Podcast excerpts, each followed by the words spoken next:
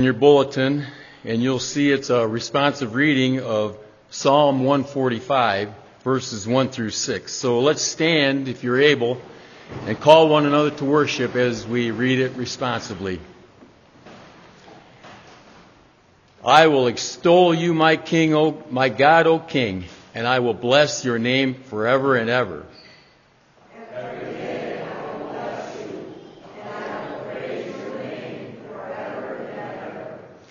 Great is the Lord and highly to be praised, and his greatness is unsearchable.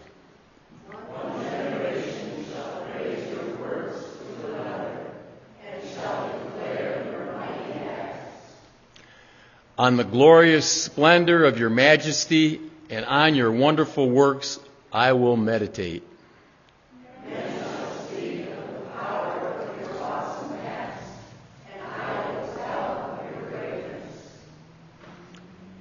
Now, continuing worship, let's take our hymns of grace, turn to number 17. Oh, Father, you are sovereign. Number 17 in the hymns of grace.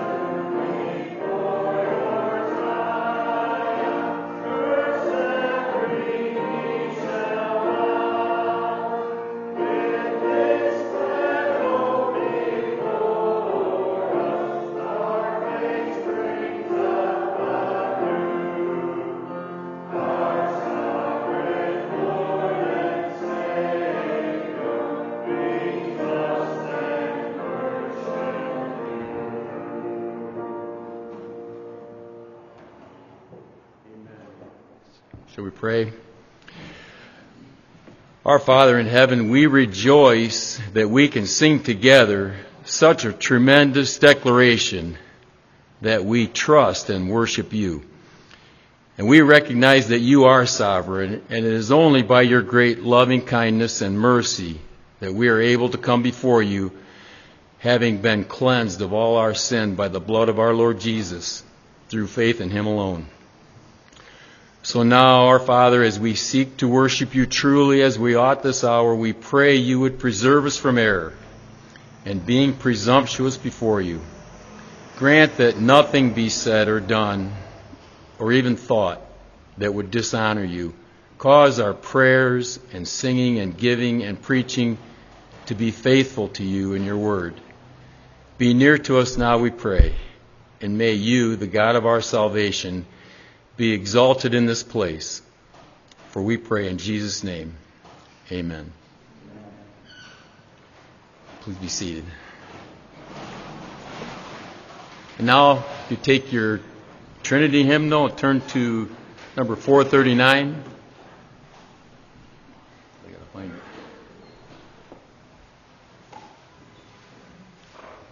Number 439, Jesus, thy blood and righteousness.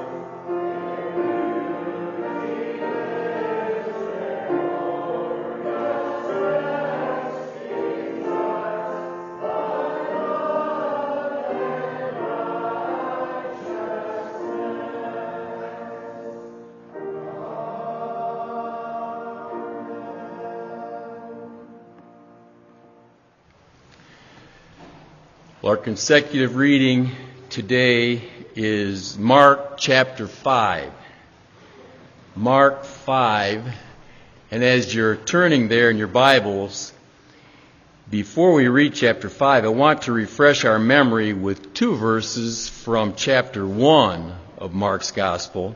The first one is verse 22 of chapter 1. You don't have to turn there, you can, but first one is verse 22 of chapter 1 they were amazed at his teaching, for he was teaching them as one having authority and not as the scribes.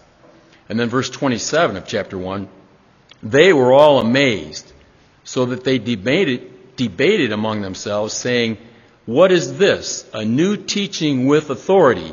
He commands even the unclean spirits, and they obey him. Well, now here in chapter 5, we're going to see again that Jesus confirms the authority of his teaching and who he is with miracles.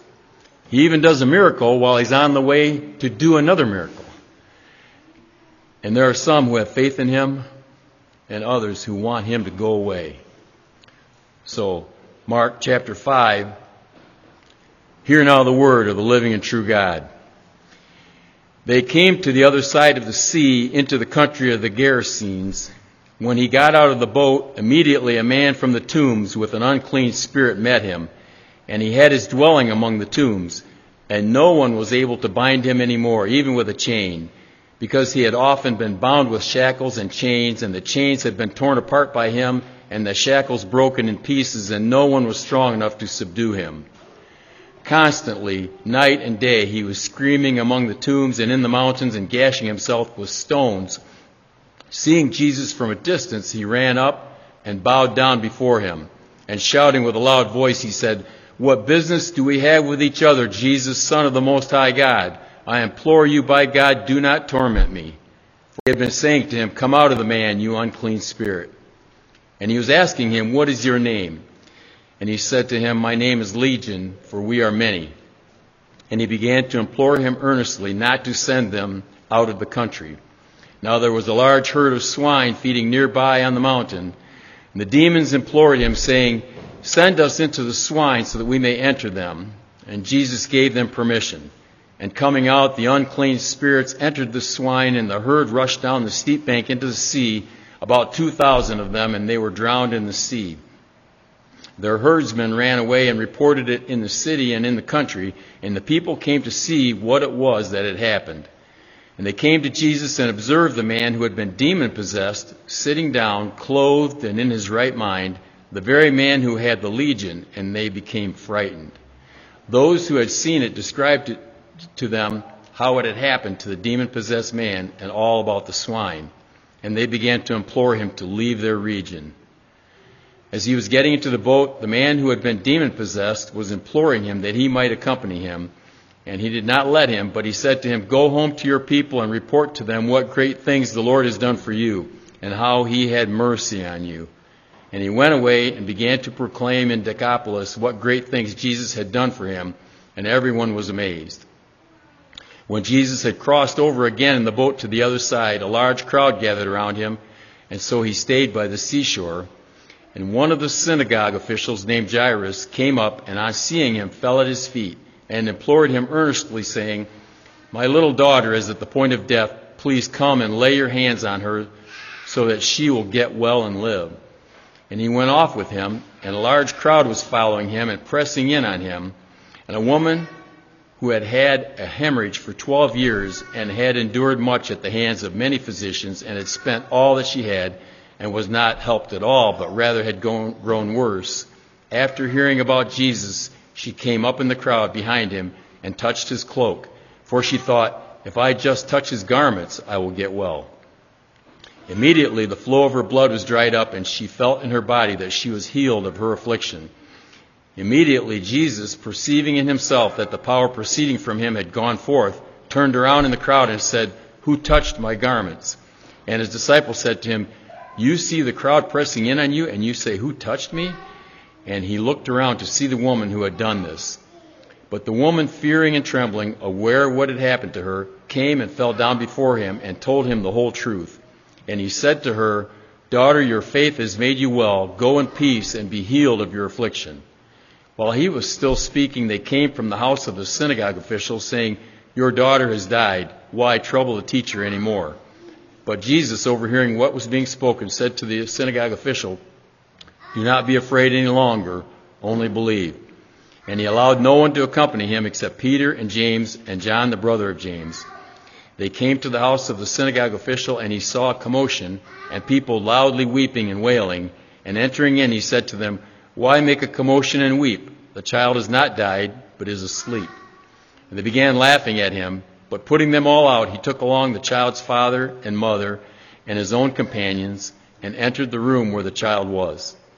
Taking the child by the hand, he said to her, Talitha cum, which is translated means, Little girl, I say to you, get up. Immediately the girl got up and began to walk, for she was 12 years old. And immediately they were completely astounded. And he gave them strict orders that no one should know about this, and he said that something should be given her to eat. Well, as we're turn to the Lord in prayer again, um, asked Brother Dan to uh, lead us in the pastoral prayer today. Brother Dan.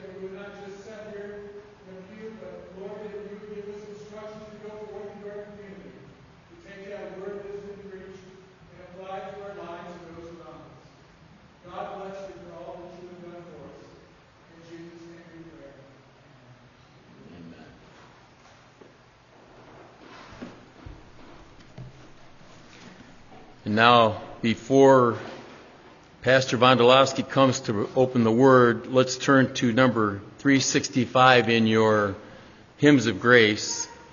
Number 365 in Hymns of Grace.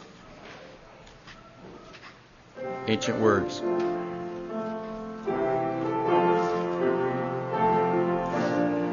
Please stand.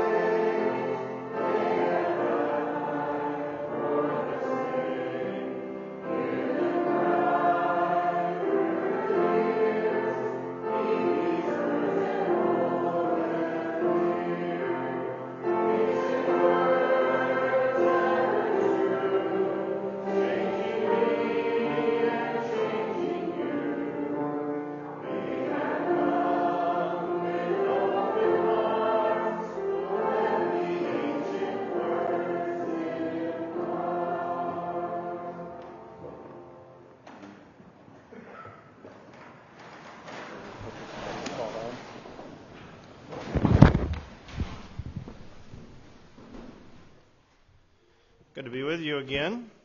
Turn your Bibles, if you would, to the book of Romans, chapter 11. This is sitting here and on. I assume I'm supposed to put it on, so we'll do that. In Romans chapter 11, I want to look at verse 36 this morning.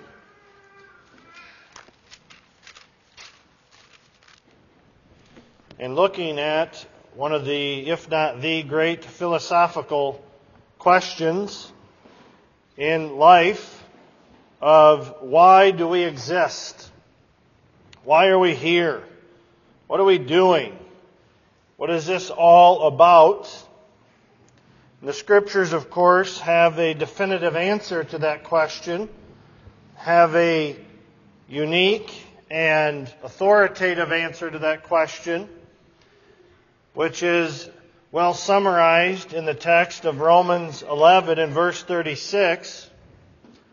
If you're familiar with the book of Romans, the first 11 chapters lay out the gospel and the doctrine of the gospel in elaborate detail.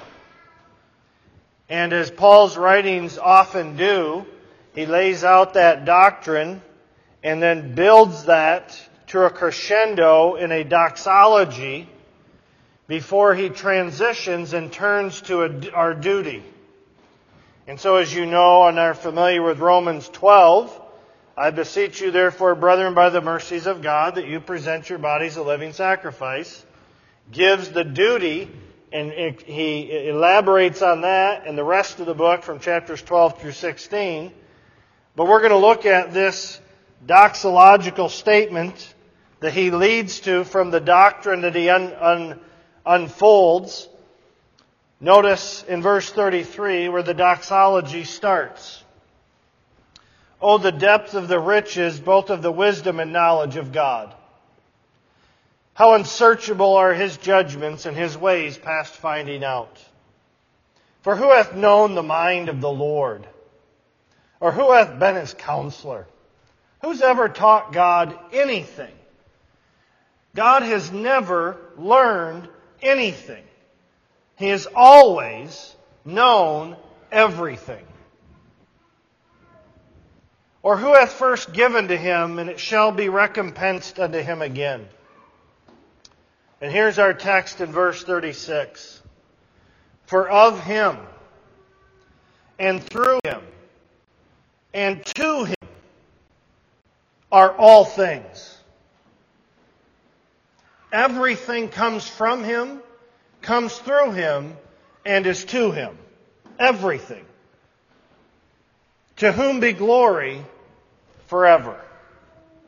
Amen. So, in answering the great philosophical question of why we exist, it is very simply for the glory of God.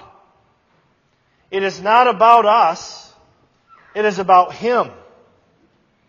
Everything is from Him and through Him and to Him.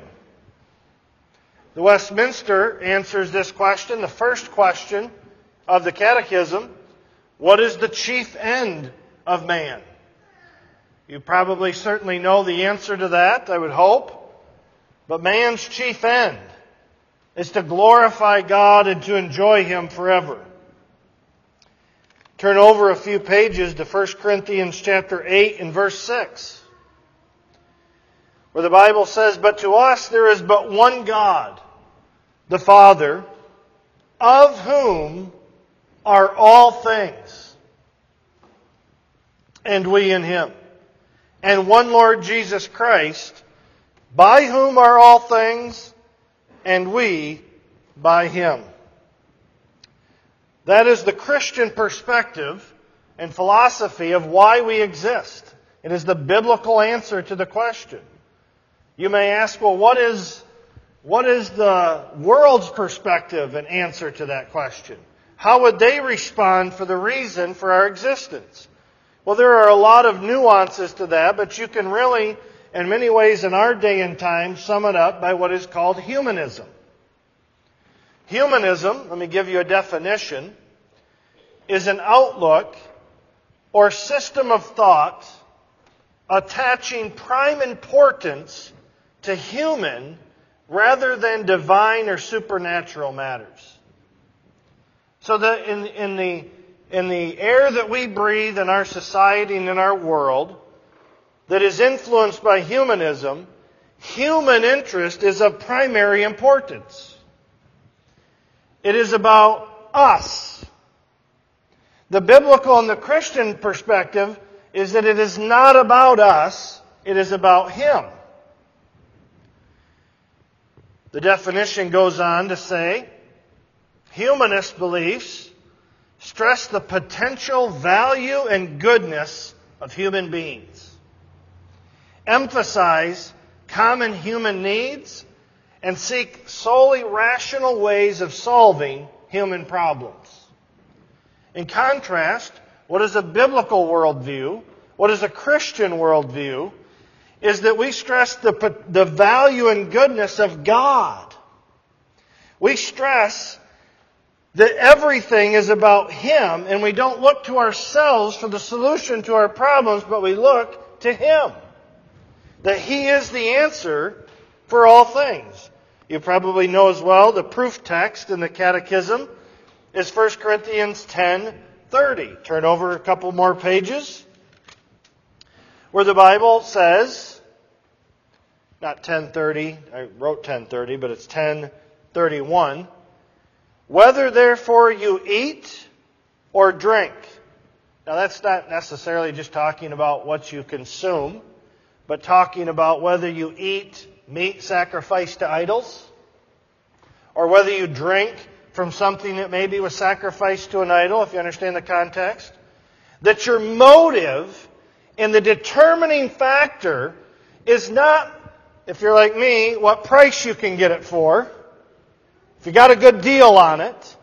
It isn't whether it's something else that the determining factor of what you do and why and how you do it is that I do it all to the glory of God. That the determining factor of the things that we do or don't do in our life is can I glorify God in this? That is what we want to teach our children in understanding right and wrong, where are the lines, where are the boundaries. Well, whatever you do, if you can answer this question, can I do this to the glory of God? Do it.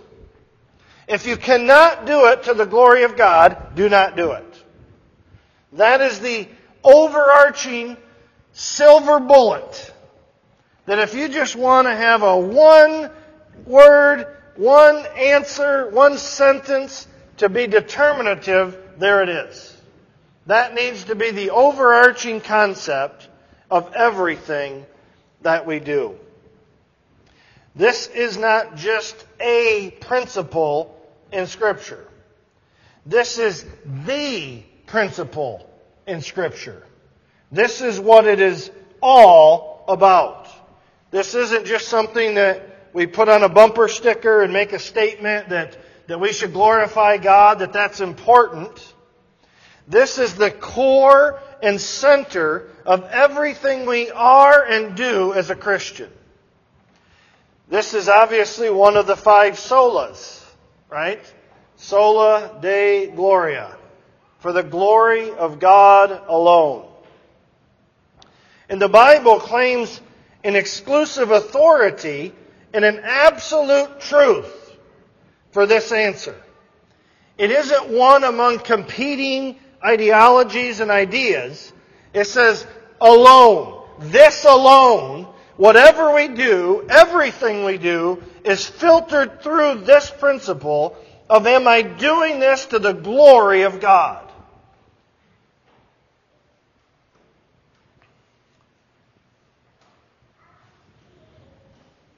This is the exclusive and absolute answer and the reason why you exist.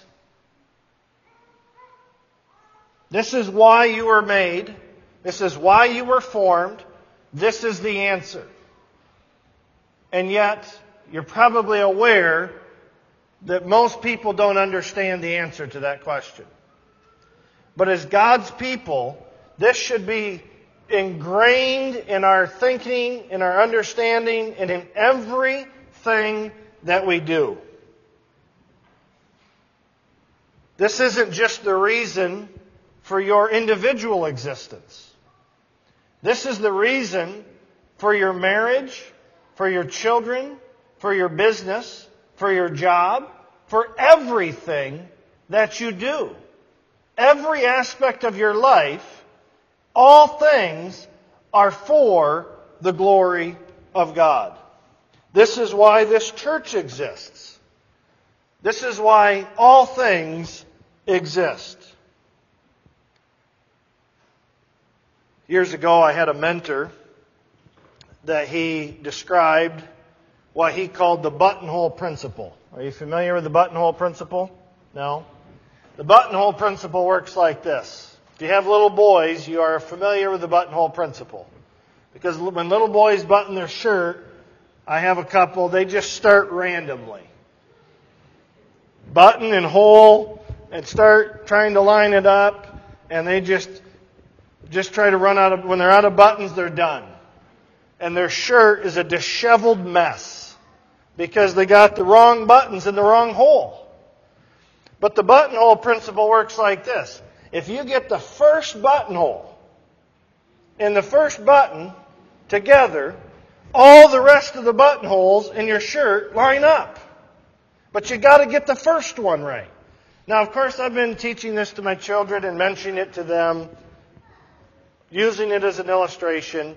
And lo and behold, a few weeks ago, my one son, that one son, got the first buttonhole in the right hole and then still managed to get the rest of them wrong. And so my oldest son thought that was pretty funny to bring the son and said, see dad, the buttonhole principle didn't work. But the concept is, is that if we get this part right, if we get that buttonhole in the right spot, the other aspects of our life fall into line. But if you get the first button in the wrong hole, it doesn't matter what you do in your life, you aren't going to get that shirt to line up and look right. You're going to have a big, gaping fluff on, on your shirt. And so we need to get this principle firmly ingrained not only into our minds and into our heart, but into our practice. On the final exam of your life, this is going to be the single question. This is going to be the criteria by which your life will be evaluated and judged. Did you glorify God? What in your life glorified God and everything else is vanity, is empty. This principle was stated in, in Jesus' first sermon, not surprisingly that he preached on earth in the Sermon on the Mount, turn over to Matthew 5 and verses 13 through 16. Very familiar verses. Where Jesus said, You are the salt of the earth. But if the salt have lost his savor, wherewith shall it be salted? It is thenceforth good for what? Nothing. But to be cast out and to be trodden under foot of men. You are the light of the world. A city that is set on a hill cannot be hid. Neither do men light a candle and put it under a bushel, but on a candlestick, and it giveth light unto all that are in the house. Now, what are you saying, Jesus? What's the point? Let your light so shine. Key word there, so shine to shine in this manner. Let your works be displayed in this manner before men, that they see your good works and glorify your Father which is in heaven.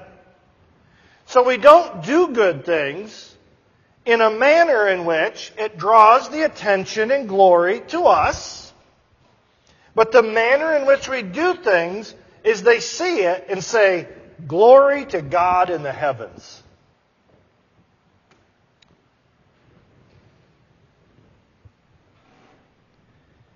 The purpose of salt is to be salty. If it ceases to fulfill the purpose for its existence, it is thenceforth good for nothing but to be cast out. It's the same principle in light. And so my proposition to you this morning is that there is opportunity for every believer every day in every task to glorify God. Everything that we do. So every, from the moment we get out of bed to the moment we close our eyes, the consuming passion and thought of our life is to glorify God in this. And the reason I say it that way is because you can glorify God in cleaning your room. You can glorify God in doing the dishes or taking out the trash. Parents, you know this. If you walk into your child's room and it is immaculate, and they didn't even mention it, you didn't even tell them to do it, you just, you, you it takes your breath away. That you walk in and, and what do you, what's your response? Glory to God in the highest. I don't know what has happened, but revival is breaking out in this room. They have grasped the concept that I am not here to be the heavy in enforcing them to do what needs to be done. They've got the concept. And in like way, you can go into a child's room and say, I don't, there's a lot I could say about this, but God is not glorified with what's going on in this room. Just as clear as anything in the world. You can go into a closet. I have gone into my children's room, looked in their closet, and said, Glory to God in the highest. Look at that closet.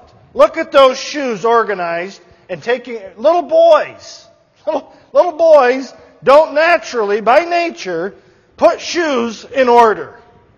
But when they do, glory to God that we got a made bed and an organized closet. Now there's more to life than that, but there is that. And so there is opportunity for every believer, every day, in every task, to glorify God. You can glorify God in your marriage, in your parenting, in your finances, in your workplace, in your garage, in your vehicles, in everything that you do. The determining factor is how do I glorify God in this? If we embrace this concept, it reveals that we should only have an audience of one. There's only one person that I am trying to please in everything that I do. And the reason that you can glorify God in it is because He is aware of every single thing that you do. And so you don't ever have to wonder, does anybody realize? Does anybody know? Does anybody aware of? What has he said? There is nothing that you'll do for your father that which, in which he is not aware. He is aware of the sparrows. He's aware of the very hairs numbered on your head. And so there's not a single thing that you can do every day. You can glorify God every single day and fulfill the reason that you exist.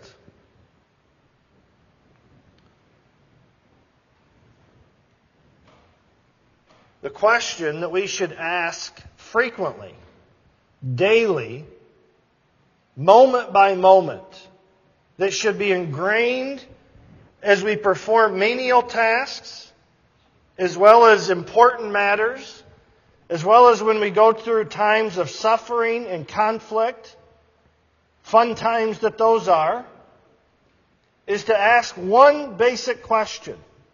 How can I glorify God in this? In this. knowing that He sees it. He sees not only what I do, He sees my attitude, He sees the words that come out of my mouth, He knows everything. How, in this situation, not in somebody else's life, but providentially, where God has placed you in this circle, within that little airspace that you consume, with this task, how do I glorify God in this? And that every aspect of our life is just consumed with that. And what joy to know that God is not incorrigible. He's not hard to please. He does, he's not a, a Nazi. He's very gracious. And that you can go through your day, every single day, doing mindless things to the glory of God. But obviously, we don't always do that, do we? That's where the problem is. Right? Is sometimes I do a task and I just think, ah, cram it in there, slam the door. there, done. But this is a question that we should be asking ourselves continuously continuously, every, every situation. I, I don't know what to do. Well, here's the North Star. How can I glorify God in this? That's what I need to discern. And that eliminates a lot of the options. Let me give you two things this morning. What does that mean? What does it mean to glorify God. You've probably heard Piper's statement God is most glorified in us when we are most satisfied in Him. When we are just so satisfied, as we sang this morning, about who our God is, what He has done, what else do I need? I have a relationship with the Creator and Sustainer of the universe. But that the motive of our heart is to magnify God. Psalm 34 and verse 3, I'm sure you're familiar with. Oh, magnify the Lord with me. Let us exalt His name together. Let's let everything we do exalt God's name. That when they see it, like I said with your child's closet or room, glory, praise be to God for this. Just glory to God for what just happened here. Because obviously God is working in hearts and changing desires, and He is pleased. To magnify means to raise an estimation, to exalt. We, we read Psalm, what was it, 114? Extol, right? Is that Matthew 5:16 that they see your good works and extol, magnify, exalt the name of God. That that is the the natural knee-jerk reaction when they see that glorify, glory to God. And I don't mean this in a cliche catchphrase bumper sticker. I, I mean it genuinely from the bottom of your soul as an act of worship that I just say, glory to God in that. The definition of sin is to miss that mark and come short of it. Romans 3:23 for all have sinned and come short of the glory of God. We miss the mark. And so that's the mark that we're aiming at is the glory, the approval, the blessing of God. He, we have an audience of one. The Catechism, in another question, says, How did God create man? God created man after his own image. In knowledge, righteousness, and holiness, with dominion over the creatures.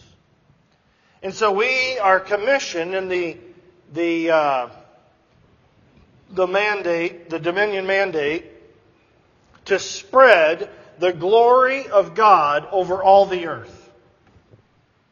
That's our calling. We're made in His image. And so He has His image bearers that spread out over all the earth reflecting His glory.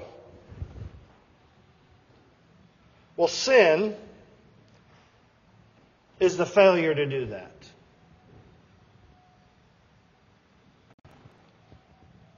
What is it that steals and takes us off of this is when we magnify ourselves. It's about me. It's about my interests. And the Bible has a term for that. You know what it is? Vainglory. Empty. Worthless. It's vainglory. Vainglory, Webster says, is inordinate pride in esteem of one's own performance or achievement. That the glory would just go to me. Psalm 115, such a great text, but in verse 1 says it this way. Let me read it. In Psalm 115 and verse 1, not unto us, O Lord, not unto us, but unto thy name give glory that it's not about us. That's not the purpose. That's not the goal. That's not the ambition or desire. And, and the thought is, is that of the psalmist is that if the glory, no, no, not unto us, unto thy name give glory. That we are quick to deflect the glory for the sake of his steadfast love for His faithfulness and for His, His name. And so, because God is omniscient, involved with every detail of our lives, we can magnify Him whether anyone else ever recognizes or sees it. We read it even in the, uh, the scripture reading of the, the woman with the issue of blood. Did anybody else in the crowd know what just happened? Did anybody have any clue what she was dealing with? But what did Jesus say? Wait a minute. Virtue has gone out of me. This woman glorified God because she realized that He was the only solution to her problem.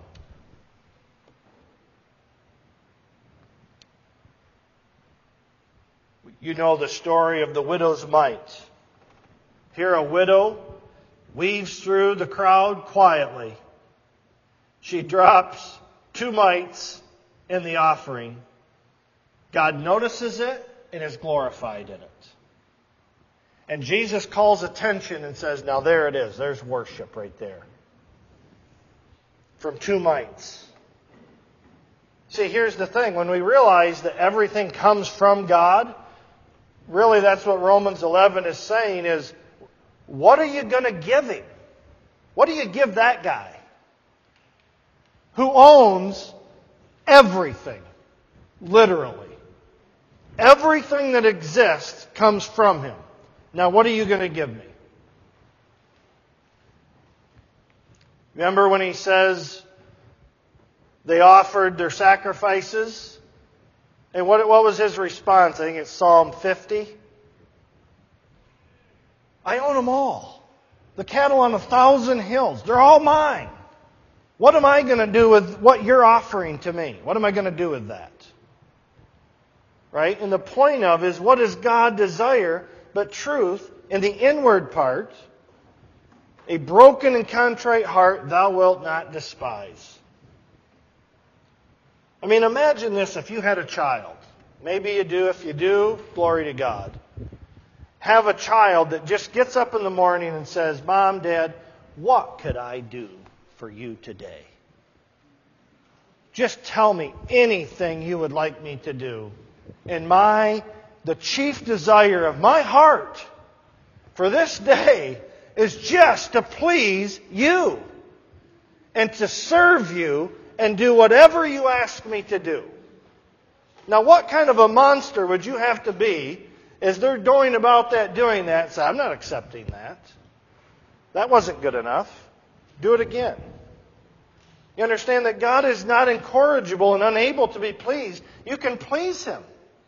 Using the ability and gifts that He gave you, not for yourself, but for Him. That everything that we do is for Him. One of the questions that we have in our home when someone is assigned a task, and because we are a house full of sinners, we, we don't always glorify God in everything we do. And so, one of the questions as a parent that I like to ask, if I ask someone to take the trash out or clean the garage or the car, and, I, and if we have a saying, don't expect what you don't inspect. If you just tell them to do it, guess what? It doesn't always happen. At least not in our home. And so when we, when we go out there, and let's say it's clean the car out, and and they just didn't. Whatever they did, they, it didn't happen. And so I, I like to walk with them out there, open the door, and I have just one question I'd like to ask. Is this your best? And I try to do it not in a snarky tone, but it's really hard. Is this your best? So this was the best you could do. Because that's all I'm asking for. I realize if I ask my oldest versus if I ask my youngest, that they're not going to perform at the same level, right? I'm smart enough to figure that out. But is this your best? And I can tell you, nothing brings my children more joy in life than when I do something and they say, Dad, is that your best? I mean, that just thrills their soul. I'm sure it's not in a healthy way. But that God just desires our best. Do the best you can do. With a clear conscience. It's not perfect. Sometimes you're going to try, work very hard, and it's going to flop. But you did your best. You were doing the best you could do. And God is pleased with that. And He's glorified in it. Secondly, that's the meaning of the glory of God, is that they, others see what is done, or our motive in doing it is that God be exalted and praised and highly thought of, instead of us. Not us, not our name, His name. But secondly, I want to look at some examples in Scripture of the model or the example of others who lived this out. The biblical support for this purpose, or a, you could call it a biblical theology of tracing this concept through Scripture from the lives of other godly men. Look over in Philippians chapter 1. You're familiar with the book of Philippians, that this is a prison epistle. This is at the end of the Apostle Paul's life. And how he summarizes his life. In Philippians 1 in verse 20, he says, In prison, whether I'm released or not, according to my earnest expectation and my hope, that in nothing I shall be ashamed. What does that mean? I don't want any part of my life that I'm ashamed of that did not bring glory to God, but that with all boldness, so always, so now also Christ shall be magnified in my body, whether it be by life or by death. If I am released, my purpose and my motive in that is for the glory of God. That Christ is magnified in that. And if I die, my motive in that is that Christ is magnified in that. And so I don't really know, and he goes on to say, for to me to live is Christ and to die is gain, but if I live in the flesh, this is the fruit of my labor, yet what I shall choose I don't know. I don't know which one I want. There's sometimes we have to make decisions and we just say, Lord, I, like, what do you want me to do? I don't, I could go that way, I could go that way, I don't care. Whichever way I go, I know this. I want to glorify you in it. And it just has a way of becoming evident as God leads us. You remember the, the Paul's work in Philippi. You remember the book of Acts in chapter 16 that not only do our lives, but that others would see our good works and compelled to praise God. You remember Paul and Silas in the jail? Remember where they were at when that happened? They were in Philippi. And how did Paul and Silas respond to a good old 39 lash beating? What was their response at midnight as they were down in the inner prison, licking their wounds and, and trying to recover? What was the response? To just be singing and praising and glorifying God. Do you suppose that they had, anyone had ever seen anything like that before? And what was the response of the Philippian jailer when he saw that? Glory to God. What do I need to do to be saved? This is something I have never seen before in my life. Now, you realize in our day and time, most people, would you agree with me, are not going about their life thinking, how can I glorify God today?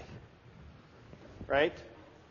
What an opportunity we have to do things for the glory of God. Not to be seen of men. Paul wasn't doing that. They weren't singing out a window so somebody would hear them.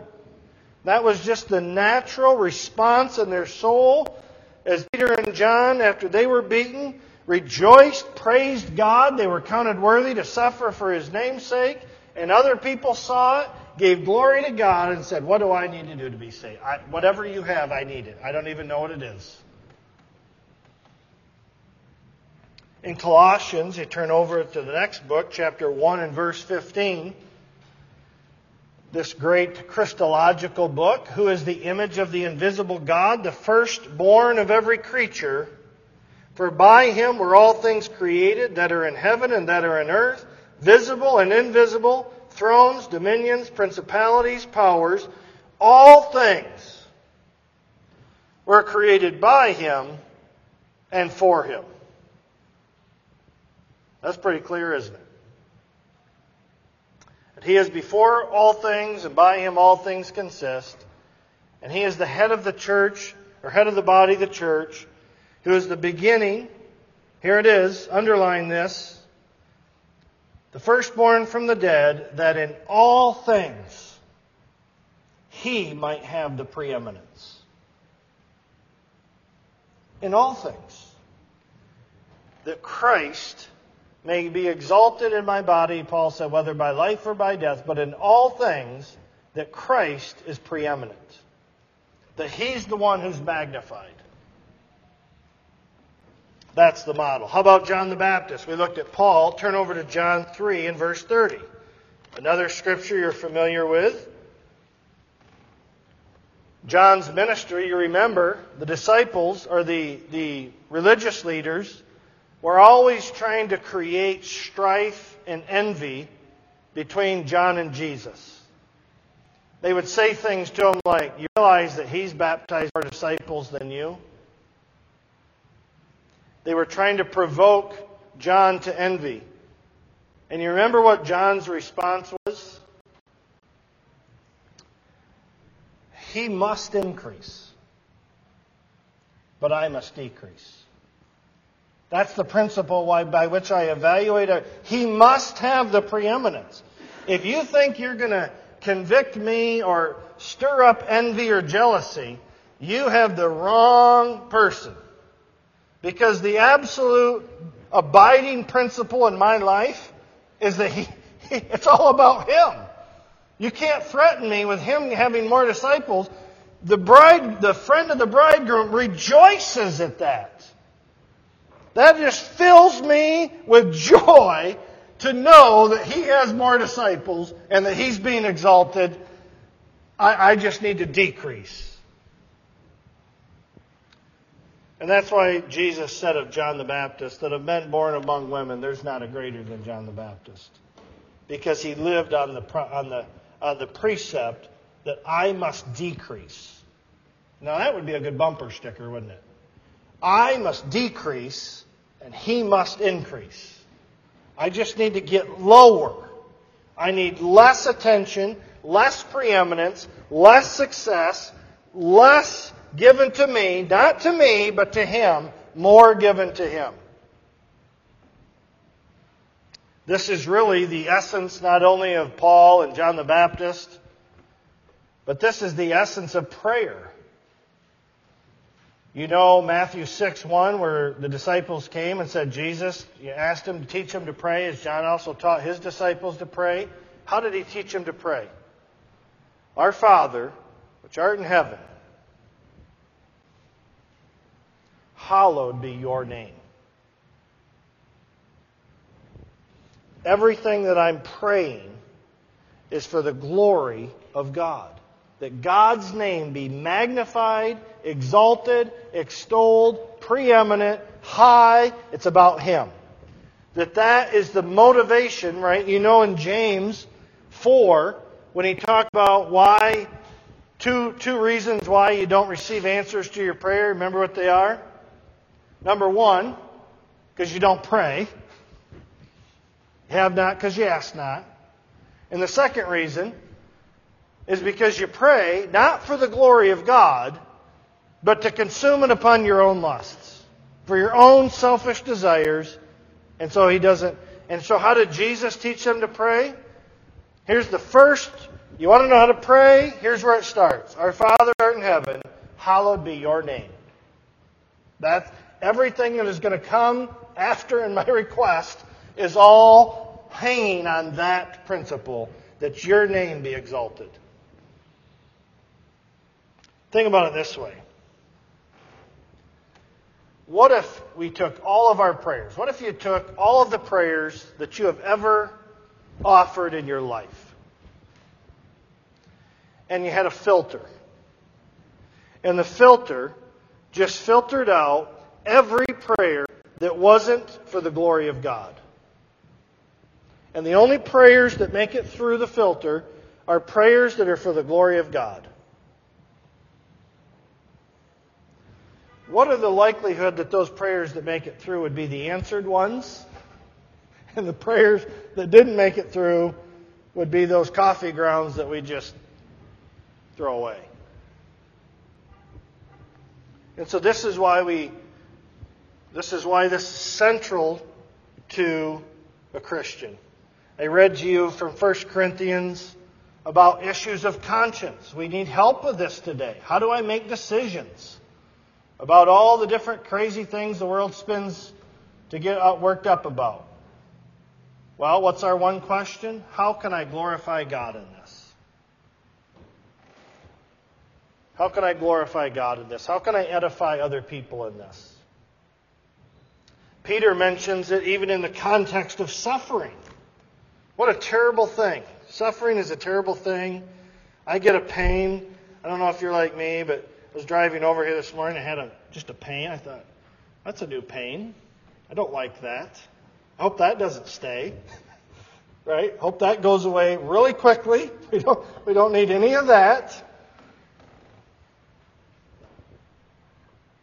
But if it stays, my response needs to be Glory to God for that. How do you want me to respond to this? I know how I'd like to respond. I'd like to complain. I'd like to have a bad attitude. I'd like to be grumpy. But no, I need to glorify God even in this. As the Apostle Paul, I'm sure in pain after a few stonings and in prison, writing letters to encourage people, not to tell them I can just imagine if it was me in some prison in some third world country, my prayer letters back to the churches wouldn't be the book of Philippians. Yeah, I'd be talking about how mean the security guard is and how poor the food is and all that I'm suffering. Instead of 1 Peter 2, look in verse 11. Dearly beloved, I beseech you as strangers and pilgrims Abstain from fleshly lusts which war against the soul, having your conversation honest among the Gentiles, that whereas they speak against you as evildoers, they may by your good works, which they shall behold, glorify God in the day of visitation. That's the motive. Then over in chapter 4, Peter says it this way in verse 16. Yet if any man suffer as a Christian, let him not be ashamed. Right? There was some shame. Paul mentioned this in Philippians 1. That if I showed up in prison, front page of the paper tomorrow, there would be a measure of shame attached to that. But not if it's because of the proclamation of the gospel. Not if it's for the glory of God. And so he says, that if any man suffer as a Christian, let him not be ashamed, but let him glorify God on this behalf. That my suffering is for the glory of God. Turn over to the book of Daniel, one of my favorite characters in the Old Testament. I had a Sunday school teacher who used to call him Nebuchadnezzar. Um, didn't quite get the phonetics in school, maybe. But Nebuchadnezzar And Nebuchadnezzar in Daniel chapter 4 is a great example because Nebuchadnezzar, it's hard for us to fathom the person that Nebuchadnezzar was as a dictator and as a ruler over the known world. But in Daniel chapter 4, you know the story where Daniel is taken captive and he's in Nebuchadnezzar's court and and Daniel 6, Daniel was preferred above presidents and princes because an excellent spirit was in him. They could see it. But in Daniel 4, the king has a dream. Daniel interprets the dream about the tree getting cut down. And Daniel has the interpretation. And Daniel pleads with him in verse 27 Wherefore, O king, let my counsel be acceptable unto thee, and break off thy sins by righteousness, and thine iniquities by showing mercy to the poor, if it may be a lengthening of thy tranquility. So he has an opportunity to speak to the ruler of the known world. And what is he? Just like Paul before Agrippa, before Festus, Felix, he says, break off your sins by righteousness. But then notice in verse 33, you know the story that Nebuchadnezzar is wandering around and, and he makes this statement Is not this great Babylon that I have built? I mean, just, just take a look around. Look at what I have done. I have to catch myself. Sometimes I finish a project and I, I'm tickled pink. I have to remember, you know, glory of God. It's not about me. But wow, this is really cool. Nebuchadnezzar does this. And the Bible says in verse 33 the same hour was the thing fulfilled upon Nebuchadnezzar he was driven from men to eat grass as oxen.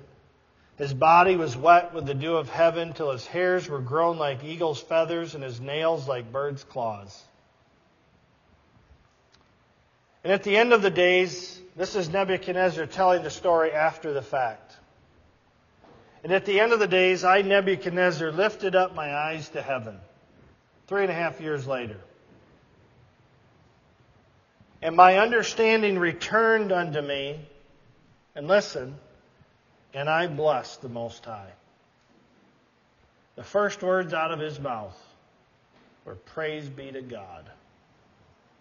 And I praised and honored him that liveth forever and ever, whose dominion is an everlasting dominion, and his kingdom is from generation to generation and all the inhabitants of the earth are reputed as nothing. And this is Nebuchadnezzar. He just does whatever he wants. And he says, You know what I have learned? And he doeth according to his will in the army of heaven and among the inhabitants of the earth.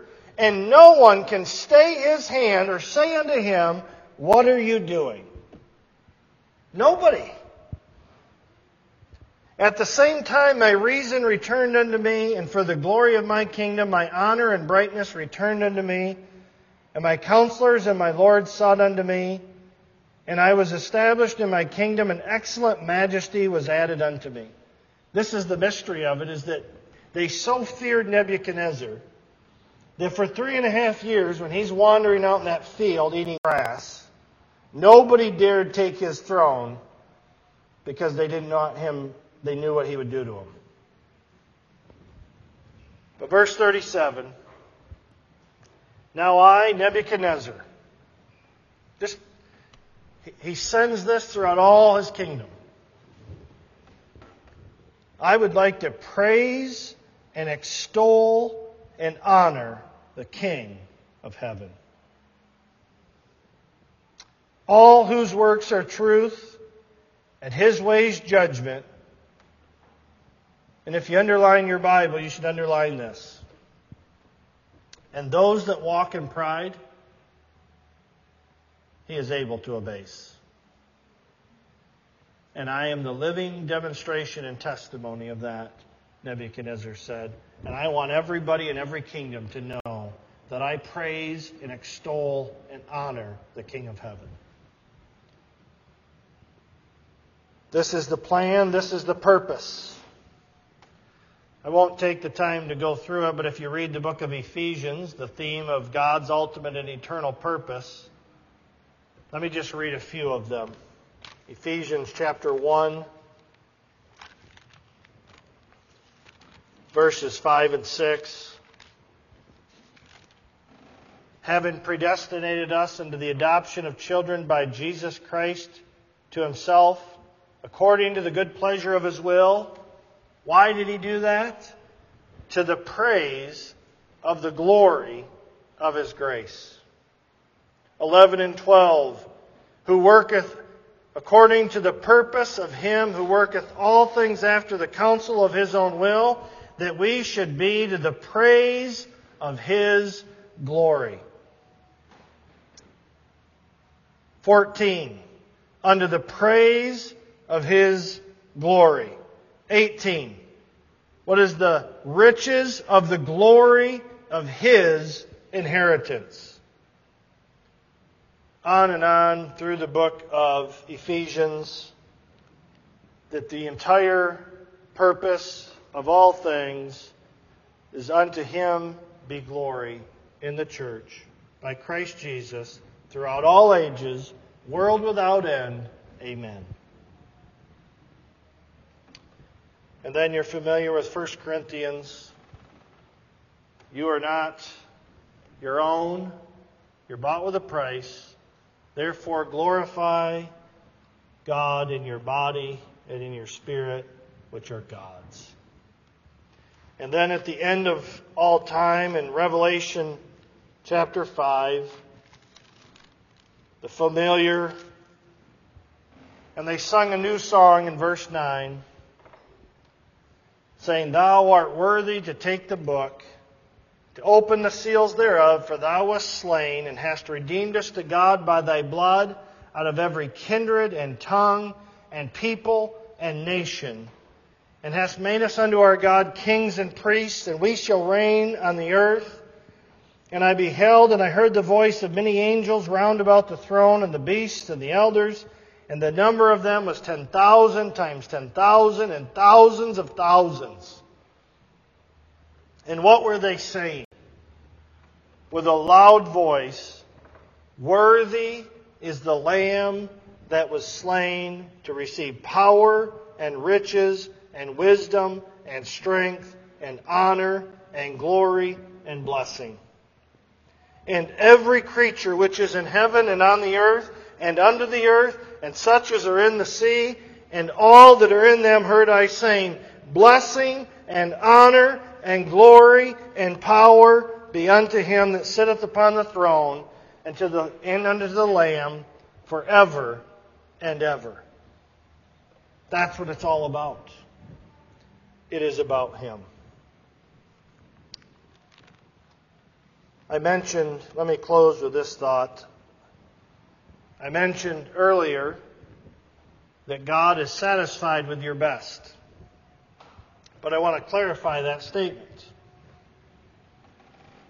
If you are outside of Christ,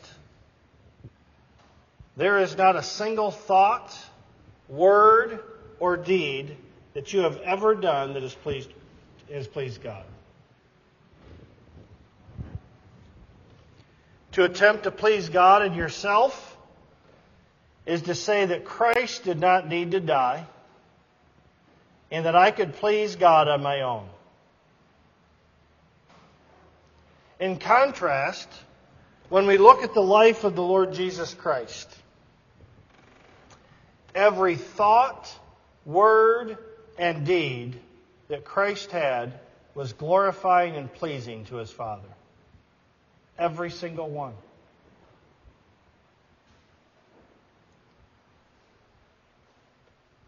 This is why we look to the Lord Jesus Christ, having his perfect obedience.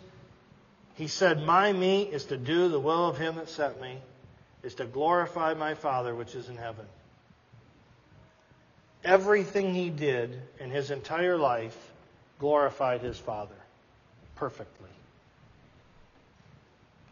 And so the good news of the gospel is that his obedience can be counted to you by faith. Having perfect obedience, the Father said to the Son, This is my beloved Son in whom I am well pleased. That can be said of you because Christ's obedience being counted to you by faith, God is pleased with me perfectly. Outside of that, you're rejecting that and saying, I don't need Christ. I will please God on my own. And he's already said, For all have sinned and come short of the glory of God.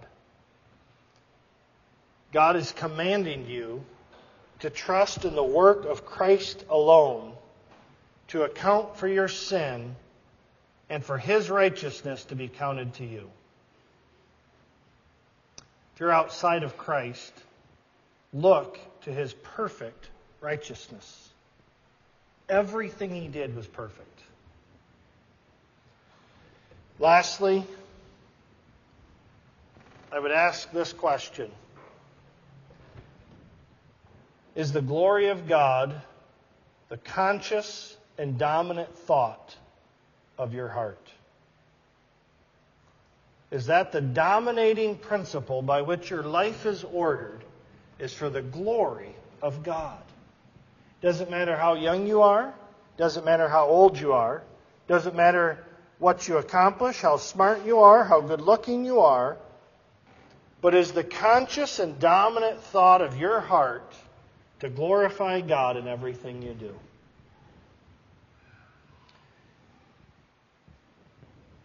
And I would challenge you as you examine your own hearts is to say, well, what is one aspect of my life that isn't glorifying to God?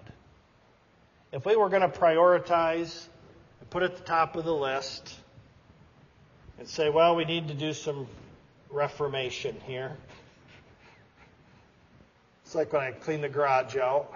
Where are we going to start? Well, what would be the, the biggest bang for our buck here to get some momentum? Is to examine our lives and say, okay, what aspect of my life cannot be done to the glory of God? That I need to repent of and get rid of and mortify and kill it and replace it with something that glorifies God. My desire would be that you go from this place today identifying and saying, you know what? I think God wants me to get rid of this part of my life. I don't know what those things are, but I would encourage you to make that the dominant thought of your life is how can I glorify God in this? Use that as the scales that you put everything in. Glorify God? Nope. Discard pile. Glorify God? Yes. Save. And to do all to the glory of God. Let us pray.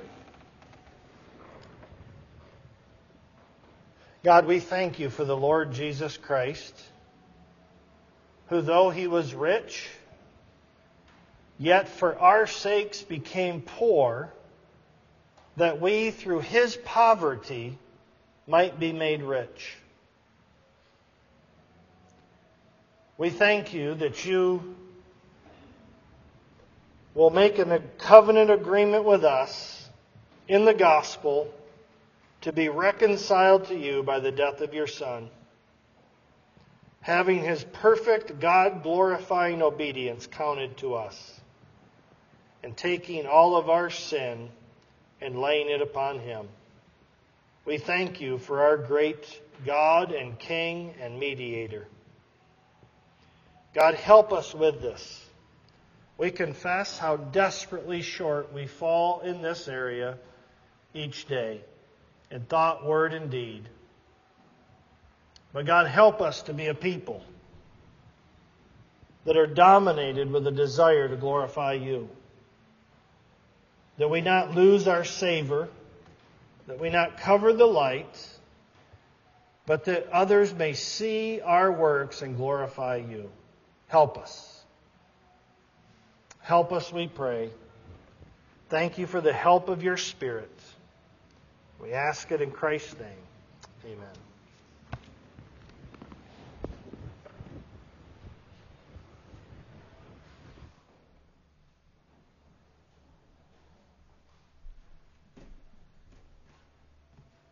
Well, now as we seek to glorify God in all of our aspects of our lives and to recognize where we fall short, let's take our Trinity hymnals and turn to number 258 and confess our dependence on the Holy Spirit to apply the Word to our lives. Number 258 in the Trinity.